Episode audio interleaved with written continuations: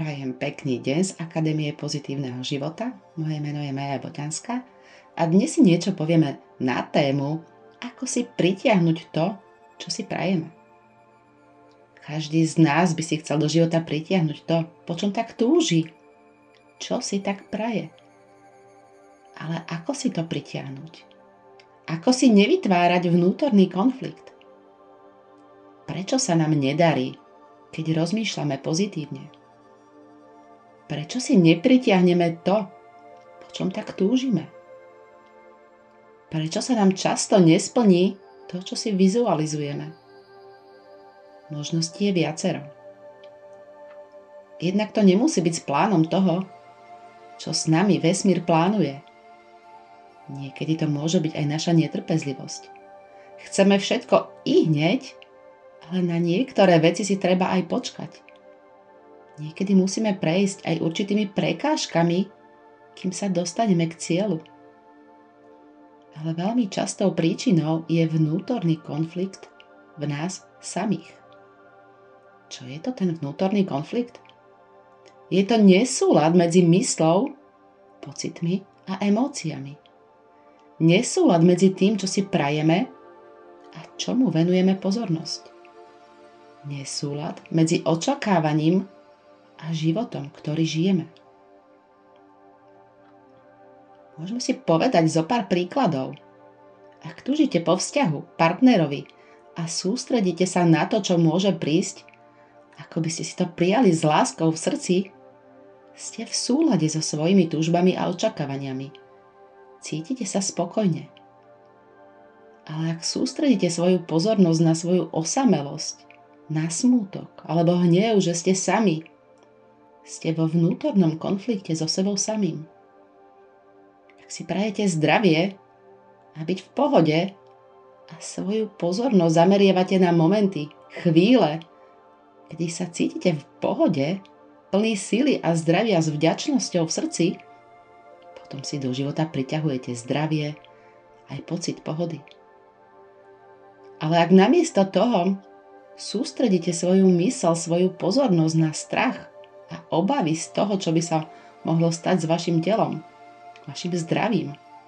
Ste vo vnútornom konflikte so sebou samým. A tie zdravotné problémy by ste si mohli dokonca aj pritiahnuť. Ak si prajete hojnosť vo svojom živote a venujete pozornosť vďačnosti za všetko, čo máte, ste v súlade so svojimi túžbami. Pri hojnosti nejde len o finančné statky, ale aj o prácu, rodinu, životné naplnenie alebo možno aj plnú chladničku. Ale ak sa neustále sústredíte na to, čo nemáte, porovnávate sa s inými, čo majú, alebo nebodaj vo vás vzblkne pocit závisti, ste vo vnútornom konflikte so sebou samým. Ak chcete byť milujúcim človekom, ale trávite čas posudzovaním alebo nenávisťou voči niekomu, alebo aj voči sebe samému, vytvárate vnútorný konflikt. Ak sa zameriete na súcit a lásky plný vzťah so sebou samým, stávate sa milujúcim človekom. Pocitujete lásku k sebe samému aj k ostatným. A to, čo vyžarujete, to aj priťahujete krok za krokom pomaly vytvárame nový svet, kde tvoríme svojimi myšlienkami. Je ale dôležitejšie ako kedykoľvek predtým uistiť sa, že vaše myšlienky sú v súlade s tým, čo si prajete, čo očakávate, v súlade s realitou, ktorú chcete zažiť. A nie len keď si niečo prajete v tom okamihu, ale aj následne.